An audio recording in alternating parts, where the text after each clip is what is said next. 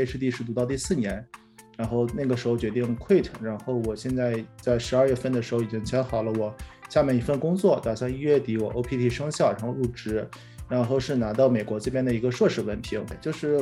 我我得舍弃掉我。的沉没成本，这个这个职业生涯放到四五十年这个尺度来衡量的话，其实 rotation 的一年或者说比人晚升职个两年啊，就是至少应该不是一个很大的一部分。因为我内心坚定的相信自己是可以做得很好的，不要被学术界的 PUA 所打倒。欢迎来到新的一期李丁聊天室，今天我们请到了郭瑞来跟大家分享一下最近 quit PhD 的一些心态调整和这个未来的路怎么走的一些分享。Hello，郭瑞。嗯，嗨，李丁。嗯，跟大家介绍一下你的这个背景吧。嗯，对，好。首先，我是李丁聊天室资深的听众，然后也关注过很多期的节目。嗯，然后我背景的话，就是我今年就今年哦，可能是去年十二月份吧。然后我是十二月份的时候，PhD 是读到第四年，然后那个时候决定 quit。然后我现在在十二月份的时候已经签好了我下面一份工作，打算一月底我 OPT 生效，然后入职。然后是拿到美国这边的一个硕士文凭，对。然后你刚才说到是在去年十二月，在二零年不对二一年十二月的时候，相当于是第四年退学了。这个其实证明你是 PhD 挺挺挺 senior 的一个一个一个年级了，对吧？然后这个是是怎么样到达这个决定的呢？我是我第三年的暑假，也就是呃去年的六月份被导师突然劝退了。啊，就只能走。确实是我中间挣扎过两个月，然后想接着在科研这条路上接着走下去，呃，但是实在是 没有办法，呃，就是情形势比人强嘛，对，所以说只能说，呃，有这么一个条件，然后我们尽可能努力的去争取自己的下一步，然后可能是六月份被劝退，八月份去找工作，刷了两周题目，lead code 上刷了就四十道题目。就一个以裸奔的状态出去找工作去面试，然后十二月份也相当于三四个月的时间签下来了，就是我非常非常满意的一家公司，非常非常满意的工资标准，呃，对，就是这么一个时间线。那你一开始是怎么走进这个 research 这个这个这学术这条道路的呢？嗯，对，这个还是说我本科就读的时候，我就是在我们学校的数据库实验室，呃，本科的导师人非常的好，然后。人好到甚至说我都想留下读博士了，但当时也是想着可能出国去看一看，呃，包括美国，包括硅谷，包括这种大公司的高工资标准，对我来说都是想出去看一看吧。所以说，在这种心情底下，就是本科毕业是选择去出国就读，对，对。然后，那你到了读博之后，然后那前三年的话，跟导师的这个合作的过程中是。是一开始就开始就有矛盾的，比如说一开始他要做 machine learning，然后你就不想做 machine learning，还是说慢慢的这个过程中发现这个是不可调和的一个新出现的矛盾呢？呃，其实我我的事情说实话非常的意外，就是我其实是一八年九月份入学，然后我 PhD 第一年上课比较多，还要做 TA，然后第二年开始的话，老师把我分配到了一个我们学学校做的一个很大的一个数据库项目。呃，这个项目有多大呢？这个项目的代码量有五十万行，然后这个做了十几年了，呃，前后来来回回估计有好几十号人在做这个项目。然后这个项目背后有 NSF 两个 million 的 funding，就是前年申请下来很大一笔 funding。然后这个数据库的背后有一家已经上市的六月份上市的一家商业公司在用，就一个很大的一个数据库项目。然后我就负责做一些实现类的一些工作。然后我第二年整个一年，包括第二年的暑假都在做，然后一直做到我第三年，呃，寒假。对，这一年半的时间，老师都说，嗯，做得非常好，因为我每周都会保证会有一定的产出。在公司里，其实有些时候干活它会卡一下，但在学校的话，希望自己尽快的能把开发的类的东西先做掉，之后我可以去做 research 嘛，就抱着这样一个态度，当时是。呃，加班加点没日没夜，就通宵达旦的去写代码，真的通宵几次之后脖子都不行了啊！相信你也有一些体会，对吧？对，呃，然后这是，然后直到第三年的寒假，也就是到去年的一月份的时候，老师说是啊，第三年已经过了快一半了，我们要做点 research 了，然后这个时候再开始才开始定的题目，其实。呃，我是在我第二年、第三年的那个圣诞节的时候给老师写过要 feedback，老师都说做的非常好啊，啊，good research performance 啊，good research progress，呃，就类似这样的话。然后到第三年的一月份的时候，然后再去定一个 research topic，呃，这个时候其实就是矛盾就已经很明显了，就是我想做的东西，老师一直都没什么意义，呃，老师想做的东西，我其实就不太懂，然后也不感兴趣，也不擅长，呃，但是这个事情归根结底，我想做什么，很有热情的跟老师说完，老师觉得，呃，这个意思不大呀，对吧？我们做过去要受别人的限制吧。啊，就是按他的说法，其实很多学校做的很多项目其实也是没什么意思的。但是我可能更倾向于那个方向。就一月份的时候，矛盾已经挺明显了。包括我那个时候会找很多的朋友去讲 presentation，希望能够讲得更专业，更能打动老师一些。对，然后一月份的时候，后来我觉得实在是没办法了，就是总之要往下做。那个时候的心情就是说，做东西比做什么东西是要重要的，就是尽快开始。也不指望 PhD 的第一个 topic 能够做的多么的完善，对吧？就觉得先去做一些东西，然后到第三年的六月份，就是过了六个月的时间，呃，其实也不到六个月吧，前期可能五六个月的时间，啊，然后老师告诉我，经过这半年的观察，觉得我实在是不适合读 PhD。你这五六个月做的是你老师建议的这个 machine learning 的项目是吗？老师建议的，对，对。然后他为什么他为什么认为突然就在做了五六个月之后给了你这样子一个 feedback 呢？就是老师觉得我最后是没有什么产出的，我也觉得我最后是没有什么产出的。但是，呃，这个过程对我来讲，我是觉得没有太有效的指导。首先，这个大的方向吧，我是觉得道路千万条嘛，我们个人选一条合适的，而不是说指着一条路一定要走到底。呃，这首先是 topic 的问题，其次是做这个 topic 的时候，对我来说是比较新的一个领域，当然对老师来说，估计是很多年前做过的一个方向。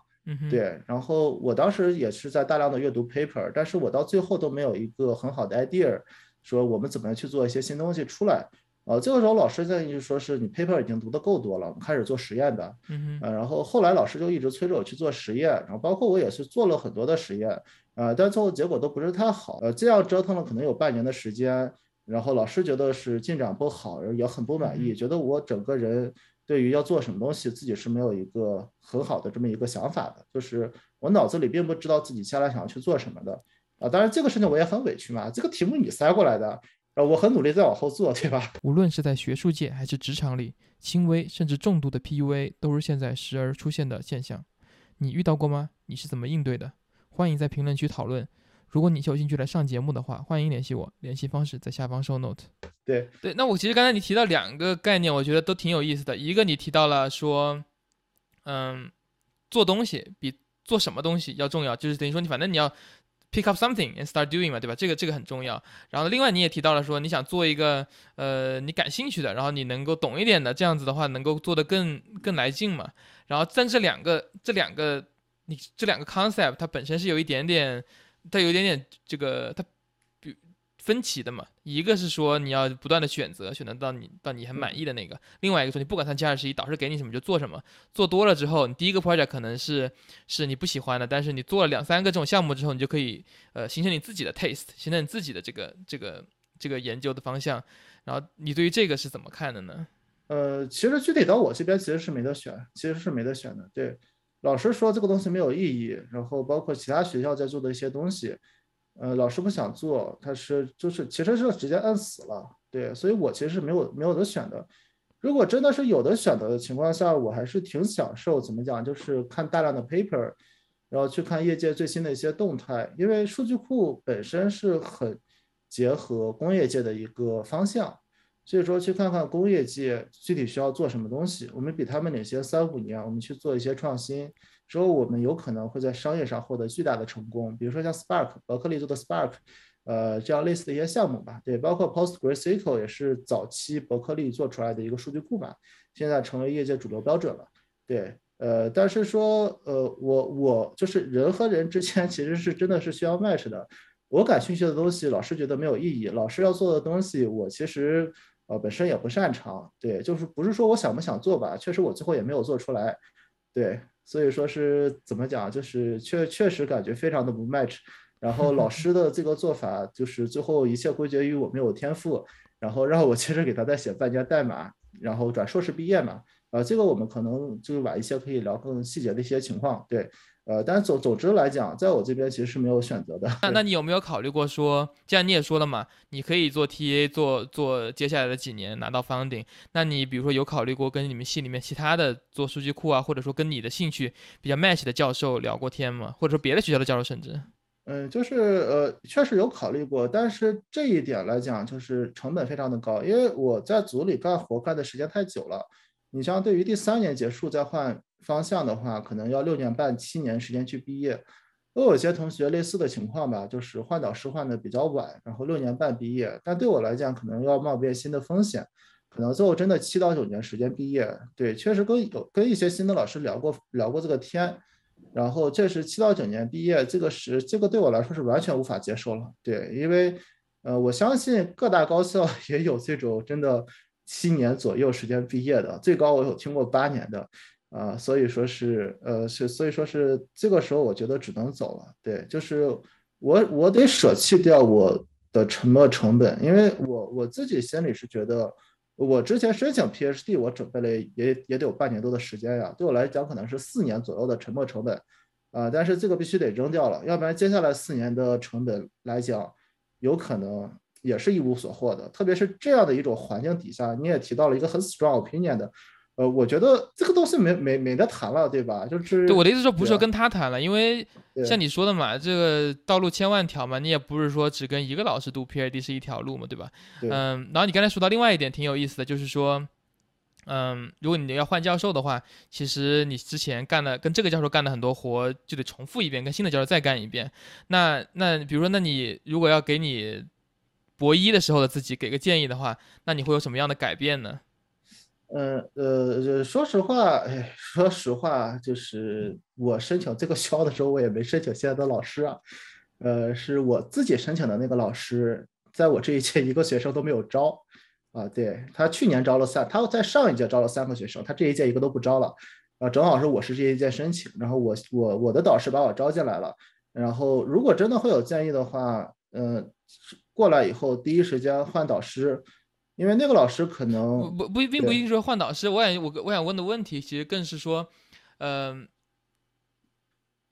如果给一个刚入学的 phg 同学建议的话，你有什么样的建议可以给到说，希望他能够尽早的发现跟自己导师是不是一个好的 match 呢？有什么建议呢？比如说，因为你说到了，比如说你第一年在上课嘛，没有好没有好好的进实验室跟他做事情，然后第二年又在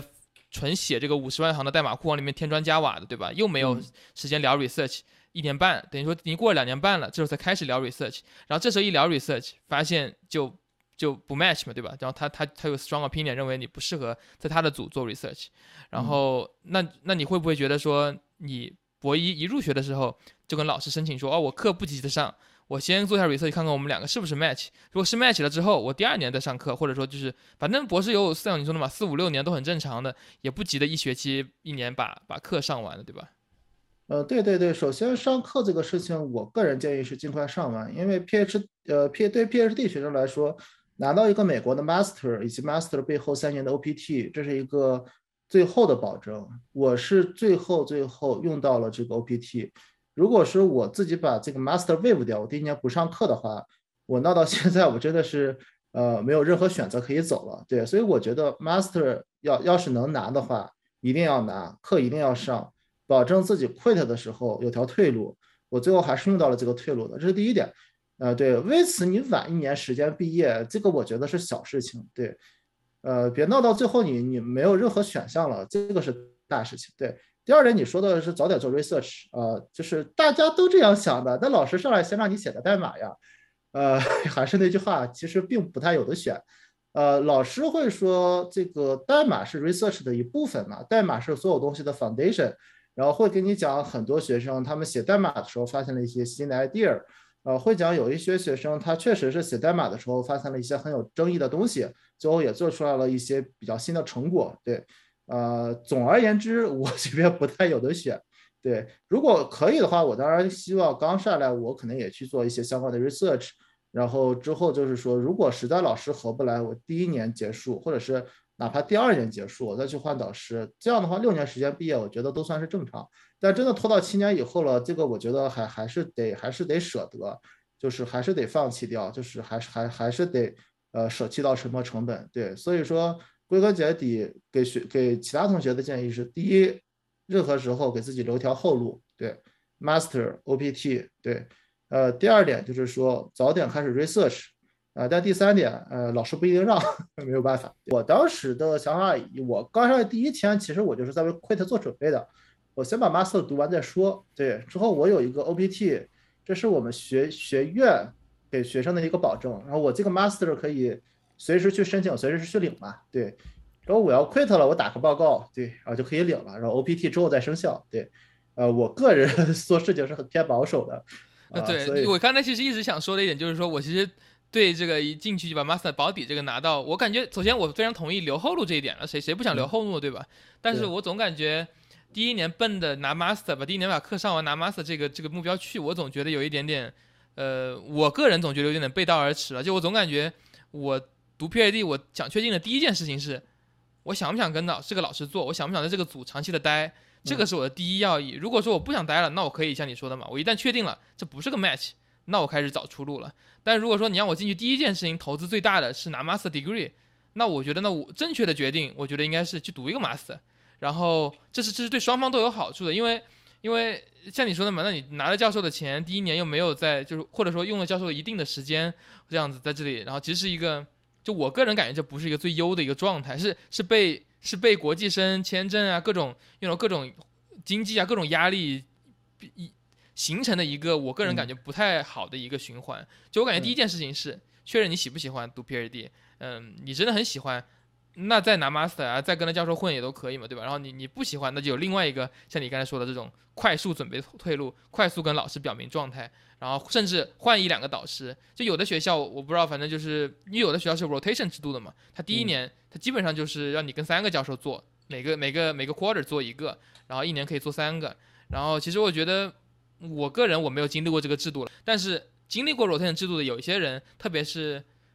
对自己未来没有特别清楚认识的人，他们都非常我聊的同，我聊的同学都非常感谢这个制度，因为他其实可以可以帮他们找到真爱。嗯，他原本以为的那个教授，他就第一个排到 rotation，然后就发现他其实好不喜欢呀，他的 working style 很不喜欢。然后剩下两个所谓的备胎，然后反而他特别喜欢他的 working style，然后导致了他 PhD pivot 了一点点方向。然后呢，跟那个新的教授，哎，感觉他学习了很多，这都是都是有可能。这是我刚才可能一直想想讨论，但是就刚才呃我也没没想起来的一点。呃，对对对，我觉得柔柔，呃，对，就是我这个人是很胆小，因为因为也是家境贫寒嘛，对，呃，我之前读过硕士，我在 cost 读的 硕士也是全奖的，我相信之前有一些关有一期关于 cost 的节目，对吧？对，然后之后在这边要拿硕士，其实主要也是为了 OPT 去，就硕士文凭对我本身其实唯一的作用就是 OPT。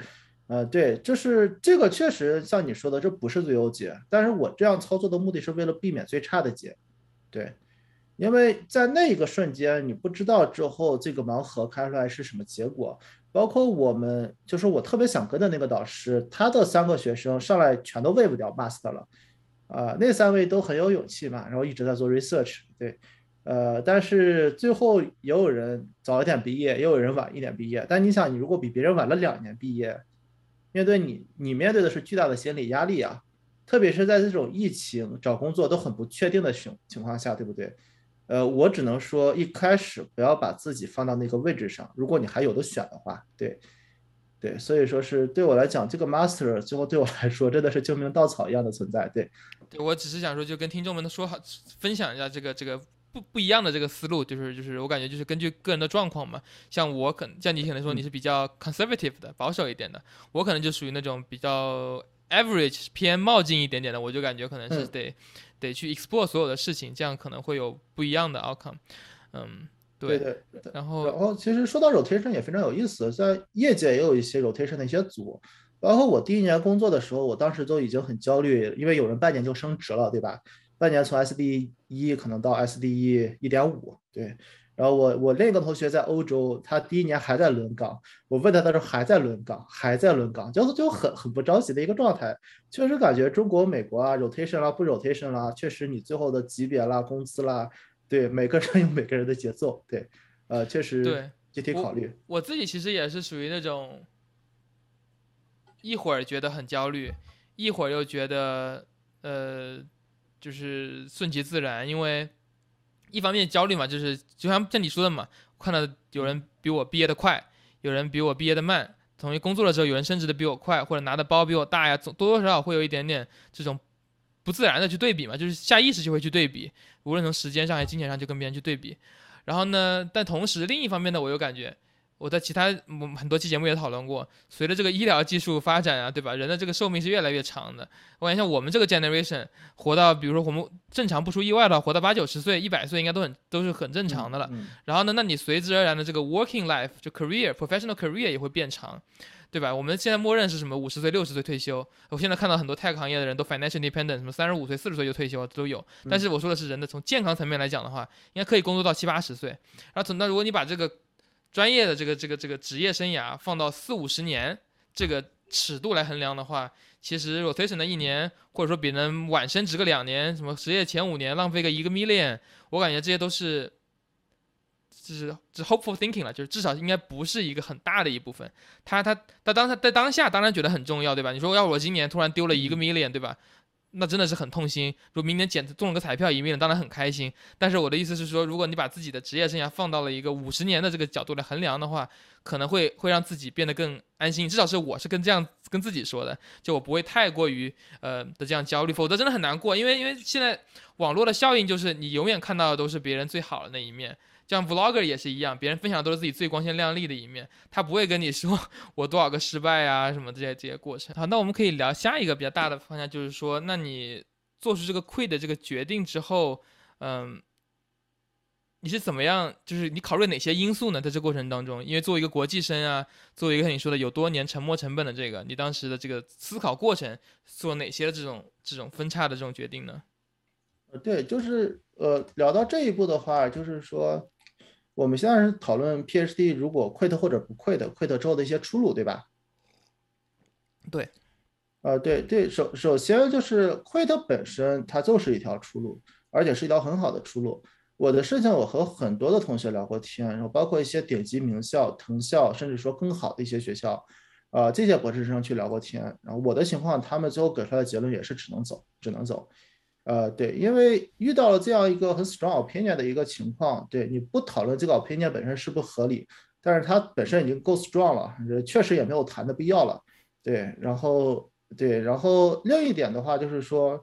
呃，PhD quit 的比例是很高的，就是我面试的时候有一些面试官提到过，可能有百分之四十到五十的人 quit 了，那是英国的一个老爷子面的我。然后他跟我说是有各种各样的原因，包括有家庭原因，然后包括有 research 本身的原因，然后包括有和导师相处的原因。对，呃，最后大家就都走了。所以说，quit 本身就是一条出路，而且是条很好的出路。另外，这个时候其实我也想先讲一些其他的一个关于 PhD quit 的一些故事吧。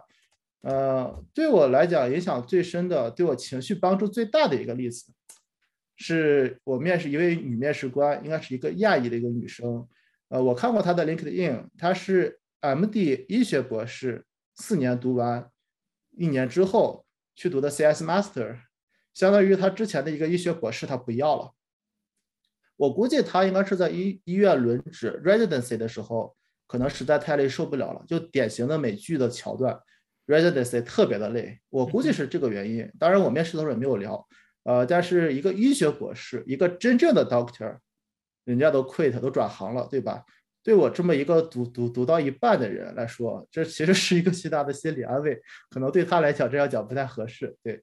呃，然后另外一点就是说，我面另外一家公司的时候，有一轮的面试官，呃，讲起来 PhD 的事情，他自我介绍说他是读完 PhD 来工作的。我就问过他，说是，呃，你读 PhD 以后，你怎么把 research 和你的工作结合起来？然后这位面试官跟我说什么，你知道吗？他说他后悔读 PhD 了。之后面试剩下的五到十分钟时间，本来是我提问的时间，然后是变成了他在那里哭诉这么一个事情，呃，确实是挺后悔，时间成本很高，对，而且包括他可能是读物理或者是其他一些 science 方向的，当然他后来是转的 CS 嘛，对他来讲确实是，呃，觉得挺后悔的一个决定，就说读完的人一样有很后悔的，对，就是没读完的人也有后悔的。呃，然后读完了，过了一年了，再转 CS 的，还是一个医学 MD，MD 在美国地位多高啊？那是真的 Doctor，对吧？呃，就是这么一个故事吧。就是 PhD 不 PhD 背后，大家有各种各样的故事。呃，如果你对这些故事有足够的了解，你会发现，不管你做什么决定，最后就都会是正确的。对，对，反正在当下，因为人你没法看太远嘛，对吧？你做当下的决定肯定是当下的这个最优解，然后你让你自己过得心安，然后过得舒服也挺重要的。我个人其实。我也不是坚定的，就很多本科生或者说本科同学、硕士同学会来问说，这个我要读博士，你有什么建议什么的？我可能一半一半是一半是劝退的，就是我感觉你不是很坚定的，或者你不知道自己想做什么的，你其实可以不用读 PhD，像你说的嘛，在业界工作五年，在你简历上面其实也很漂亮。然后，然后但是如果说你同样有另一部分人，他们如果对自己的研究愿景有很清晰的认识，他们就想去做这个方向，而且这个方向也有很合适的教授，就跟当时的你很像嘛，就是有这几个教授，这几个项目很他们很喜欢的，那他们去花个一堆时间投资自己啊，学习一下，读个博士，我感觉也是非常非常可行的。嗯，但是这两个方面我感觉是是是他们毕业之后，并不一定会给会跟这个五年工作经验这样子同样的人做一个很像的对比，他们并不走的一样的完全一样的 career track 嘛，对吧？他。面向的东西是不是完全一样的？呃，所以说，对吧？那而且钱的这个东西也是很，我也理解了。你这五年可以赚了很多很多钱，在业界这样子。但同时，你作为 PhD 出来之后，工资也有可能挺，也有可能挺高，并并不一定一定高，但至少也有可能很高。也以后的这个这个这个往上的这个 trajectory 也是不一样的。然后都看自己的发展嘛。如果说你 PhD 毕业之后，你同样也是找了一个呃呃非常偏 developing 方面的工作的话，那那肯定 trajectory 不如你一开始就开始做 developing，那这个是当然的。但如果说你 PhD 做的是其他的，比如说做偏 research 一点的呀，或者做一些这种这种很小而精的这种 startup，对吧？你 PhD 做了一个。分布式系统的一个一个一个博士，这个论文如果做的真的很好，有 machine learning，有分布式，然后 Google 不会做，对吧？那那你做个小 startup，然后被 Google 收购了，这也可以是一个维度上的这种实现，实现你自己的职业理想，也可以实现你的财富理想，对吧？这个这个是要看个人的去判断的。然后呃，我只是感觉这个东西很难直接对比，就是都很好，对，都很好。确实是。嗯嗯，对，就是这一方面，我其实和别人对比的话，对我来讲还好。我最焦虑的其实是我自己的一些可能性，对，就是还是那句话，你最害怕的是那一句“我本可以”，对不对？像我，我直到现在我都认为，如果我有合适的老师，我可以做出非常好的 research，因为我本科的组出来了很多很厉害的 PhD，包括我硕士的隔壁的同学也做得非常的好，对对。然后，那你刚才也提到了，其实这整个整个从比如说今年暑假，然后这个导师突然说他觉得你不适合做 research，到到你最后。拿到这个一个一个业界公司的 offer，然后这个过程中肯定你的情绪波动应该也是非常大的吧？嗯，这个我简单的是列了一下，确实是跟大家分享一下这样的情绪的一些过程。就是说，首先我是六月份的时候被劝退，然后这对我来讲是一个极其痛极其痛苦的过程，因为我内心坚定的相信自己是可以做得很好的，但是这个老师我实在是无法与之共事。呃，然后包括老师说了一些话，我觉得不是为人师表应该说的事情，就是很委屈的一种状态。呃，当时状态最差的时候是前两周，那两周甚至说是真的是吃不下饭。就是大家看到我这个形象，应该知道我平时吃的是很不错的，但是那是我人生第一次遇到，我真的是难过到我没有胃口吃饭，有那么两周的时间，体重一直在掉，我那两周掉了可能能有两三公斤了。我估计如果我再难过半年，我都都能回到标准体重了，你知道吗？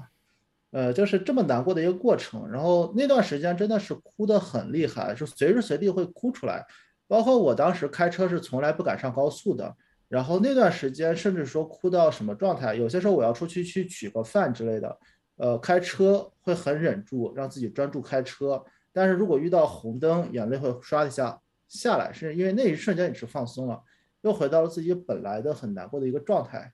然后，然后包括后来老师说我没有 research 的天赋，我说是第一个 research topic 你给定的，我觉得我们换一个是不是就可以？然后之后老师就说这不是 topic 的问题，是你这个人不适合读的问题。然后这个时候我我依然很头铁，我想再试一下。包括我可以说耽误我一个暑假，我知道这个结局应该已经注定了，但是我还是想再试一下。所以说那段时间最难过的时候，甚至说读 paper 读不进去，因为我知道我不管讲什么，老师会直接 diss 掉，直接说不行。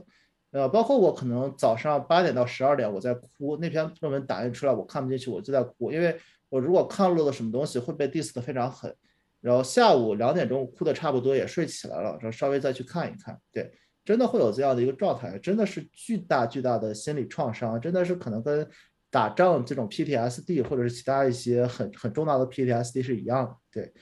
呃，是希望大家能够不要有这样的感受吧。对我来说，真是人生唯一一次，呃，吃不下饭的经历。到后来都是压力越大，吃的越多。包括后来找工作胖了很多，找完工作胖了更多。对，呃，但是确实是有这么一种状态。我也是真的相信有些人失恋会难过到吃不下饭。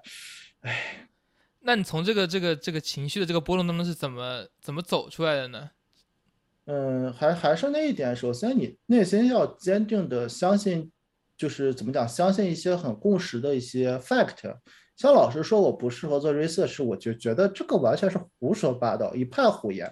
呃，因为我本科大三进数据库的实验室，我接触过很多的师兄，后来大家也都是很多顶级名校的人，我知道这波人是什么水平，大家跟我一起在学校发愁没学上的人，对不对？然后现在是成成了我做不下去 research，而且我是真的在组里干了能有起码有一年半的这个开发的工作，之后我做 research 就做了半年时间，这半年时间把我这个人否定成这个样子，我是觉得为人师表不是这个样子的。呃，我是一个很传统的人，我就是一直相信，就是说，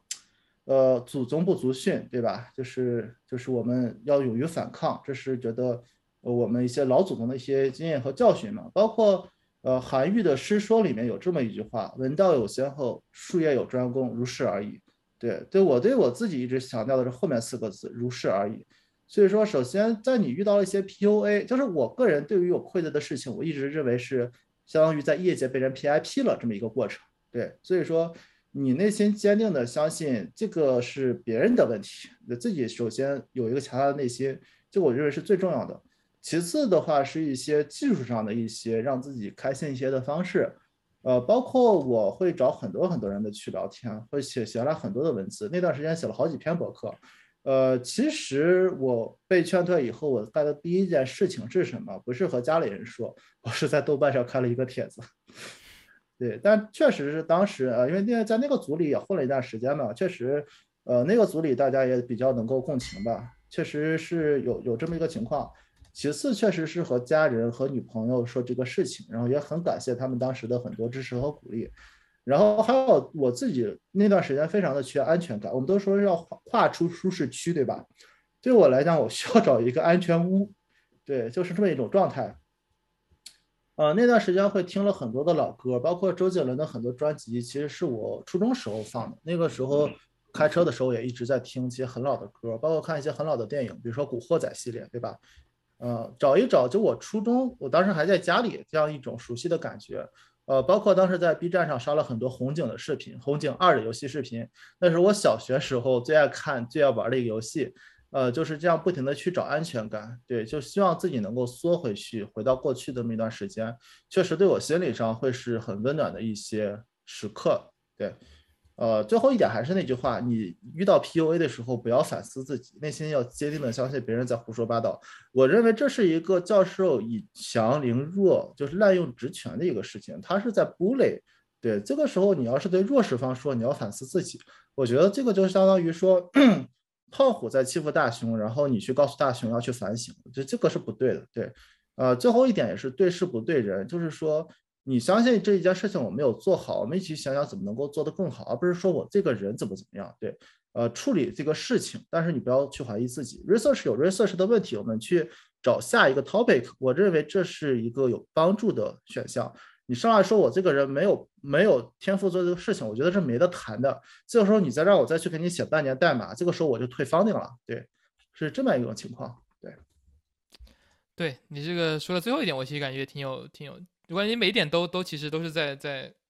应对这种情绪波荡的时候很有用的一些一些建议。啊，最后一点我感觉也也特别有用，就是包括我有时候在做项目啊，就是带实习生也好，带学生也好，做项目也是，就是如果一个项目不 work 的话，那我们就想一个新的 idea 呗，就是把它要么 pivot 一下，或者整个推倒重来，反正对吧？这个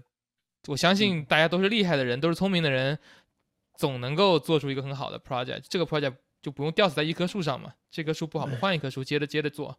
但我现在可能比较情绪化，但是，呃，我导师最后给我写一封邮件，我最后彻底决定 quit 的邮件，它里面说了一句话，呃，他是以一种很 gentle、很 wise 的一种角度说，以他当导师几十年的经验，觉得我不读对我更好。然呃，在我看来，完全全是这种怎么讲，是滥用职权。他们当老师当的时间久了，你也没有资格对我这样说，对不对？啊，这是我个人的一些事情。然后我相信绝大部分同学，只要跟我不是一个老师，呃，不太可能遇得上这些情况。嗯，对对。那就今天那个最后的一个分享的一个大块的事情，就是，嗯，你这个 quit 之后找工作呀，一些这种技术性的这种问题，比较 tactical 的一些建议。这个过程你可以跟大家分享一下吗？呃，对对，就是今天可能更多讲 PhD quit，我其实没有专门就是说强调找工作这一部分，因为这个东西就是找工作的人才有用嘛。对。呃，但具体到找工作这一部分的话，我觉得，呃，还是第一点要勇敢，就是说你永远不可能准备到完善你再去找工作。我我们组之前那位师兄 l a t e Code 刷了一千多道，他面了六家公司，拿了六家公司的 offer，百分之百通过。他告诉我，你没有必要面那么多公司啊，浪费时间。我个人是面了二十来家公司，挂了十几家，最后录了七家。呃，最后这七家里面有大公司，有小公司，看起来是非常不错的一个结果。呃，但是我八月底的时候，我 lead code 刷了四十多道，接近裸奔的一个状态，上去面其他的公司，然后包括遇到很多 system design，包括很多 Behavior question，对吧？啊，确实刚开始几家面的非常的差，对。但还是那句话，我觉得是要勇敢。呃，勇敢这个词，我这段时间是把它写在我卧室的小白板上，因为，呃，那段时间我认为我是没有任何依靠，没有任何的这种，因为 PhD 的事情是已经断掉了，我没有任何的成本，或者是没有任何的资本支持自己再走下去。呃，这种情况下，唯一能依靠的就只有自己的内心，就只能说要勇敢，就是在别无所求、别无所有的情况下要勇敢，就是勇敢这两个字。所以说，好好的去准备，好好的去刷题。呃，面试对方如果有不耐烦的情绪，记下来，说明你现在的回答不够好。对，然后就是总而言之，是你永远不会有一个完全全能够准备好的一个时机。然后早一点去投，早一点去面，然后勇敢的去面对结果。挂了十几家，而且好几家是连着挂的，特别是我好想去的好几家好公司，连着挂下来也是很僵的一个状态。呃，但最后不管怎么说，我认为我的这种写代码的能力也好。这样的奖励也好，最后在硅谷现在的市场上还是拿到了它应有的价格。我最后的工资其实也是按 PhD 这个标准开的，相当于一个 SD two 的一个顶包。对，就换句话说，我就算 PhD 毕业，我工资很可能加不了一分钱了，因为它已经到顶了。对，呃，所以说是真的是很高很高的一份工资，对我也是很感激的一份工资。最后还是得到了应有的认可，但这个过程非常的曲折，因为我这个时机实在是没有办法了。对，所以说。呃，真正到找工作的时候，我觉得还是两个字，只能说是勇敢。对我感觉今天这个分享都非常的跟跟其他很多往期的节目不太一样，就是我感觉今天因为你正处于这个这个整个过程当中嘛，所以说我感觉你也是非常的情绪化呀，然后感觉跟大家分享的这些都非常的就是真切，然后我感觉这个这个相信听众应该可以感觉到你分享的这些真切，然后在那里在在。在在收看或者收听这期节目的这个 P R D 听众，就是我感觉在 P A D 的这个读的当中，遇到这种 ups and downs 呀，这种各种起伏都是非常常见的。然后我们刚才提到的，刚才这个各位提到的一些这些方法，这各位可以进行尝试。然后其实无非就是多跟人沟通呀，然后给自己更多的信心啊，然后更多跟更多人交流，这样这样子的话，就确保你不要被被学术界的 PUA 所所打倒。嗯，对。然后最后一点，其实我觉得，如果要升华一下整个主题，我觉得也是你刚刚讲到的，人生不过短短百年吧。你站在那个角度去看现在遇到的一些问题，是说自己二十来岁这几年遇到的一些问题，呃，其实怎么讲都是漫长人生的一步。对，呃，整个过程其实我最信任的人是我奶奶。我奶奶她其实是初中文化，啊，农村出来，然后好不容易到一些小县城安家乐乐业这么一个状态。但是我奶奶其实对我学业上从来没有过任何要求，然后她都只会说身体健康就好。对，因为奶奶她本身是经历过中国最动乱的年代，包括后来改革开放高速发展的时代，她都有经历过。就是包括这种巨富啦，到后来，呃，真的是关进去了这样的人，他也他也知道，对他来讲其实是，呃，身体健康，然后每个孩子都是能够回去，对对我奶奶来说是最重要的事情。所以我觉得。还是那句话，放到人生不过短短百年的角度上来看，很多的痛苦我们还是可以接受的。对对，嗯，对我感觉最后这个这个共同的升华挺好的。我最喜欢在我节目结尾最后来一个升华，因为我感觉我希望这个节目就是说不不用这个 context 非常重要，因为毕竟我们是针对今天，比如今天这个节目来讨论这个 Quick PhD 这个整个体验。但是我希望这些听众能够把它能够帮助到他们更广的情景上面去，这个升华是我觉得挺好的。是是，对。然后对，然后郭瑞也在写一篇这个关于他 Quick PhD 啊，包括找工作一篇博客。然后呢，感感兴趣的听众也可以在 Show Notes 里面找到这个这篇博客的链接。嗯，对。然后郭瑞在这个最后，你有最后想跟大家说的吗？呃，首先很感谢李丁啊，就是我觉得你也是很好的一个 PhD 毕业或者是进入工业界的一个榜样。对我想说，人生也是有很多这种可能性的嘛，包括你最近采访的嘉宾也是有各种各样背景的，对吧？呃，所以说是我还是想着说是毕业以后，呃，进入业界，特别像一份硅谷大厂的一份工作，也是挺好的一个机会。我希望自己以后的人生能够跨过这种代码的这种 scope，甚至说跨过这种工作，希望自己也能找到一些其他的一些乐趣也好。对，就希望自己的人生不只是局限于硅谷，不只是局限于写代码这么一件事情。对，对，对。现在看，平常我也看了你的一些博客，觉得你的思考也也很有意思，相信你也可以实现你刚才提到的这些目标。嗯，好，那我们这期节目就到这里了，谢谢郭瑞来的分享，我们下期再见。好，拜拜。好，我来。你有读博、退学或者跟 PUA 相关的经历吗？欢迎在评论区里分享。如果你有兴趣来上节目，欢迎联系我，联系方式在下方 show note。我在我的官方网站李丁泽宇点 com 分享更多关于研究、职业成长、投资方面的思考，可以访问我的官方网站，访问更多内容。我们下期再见。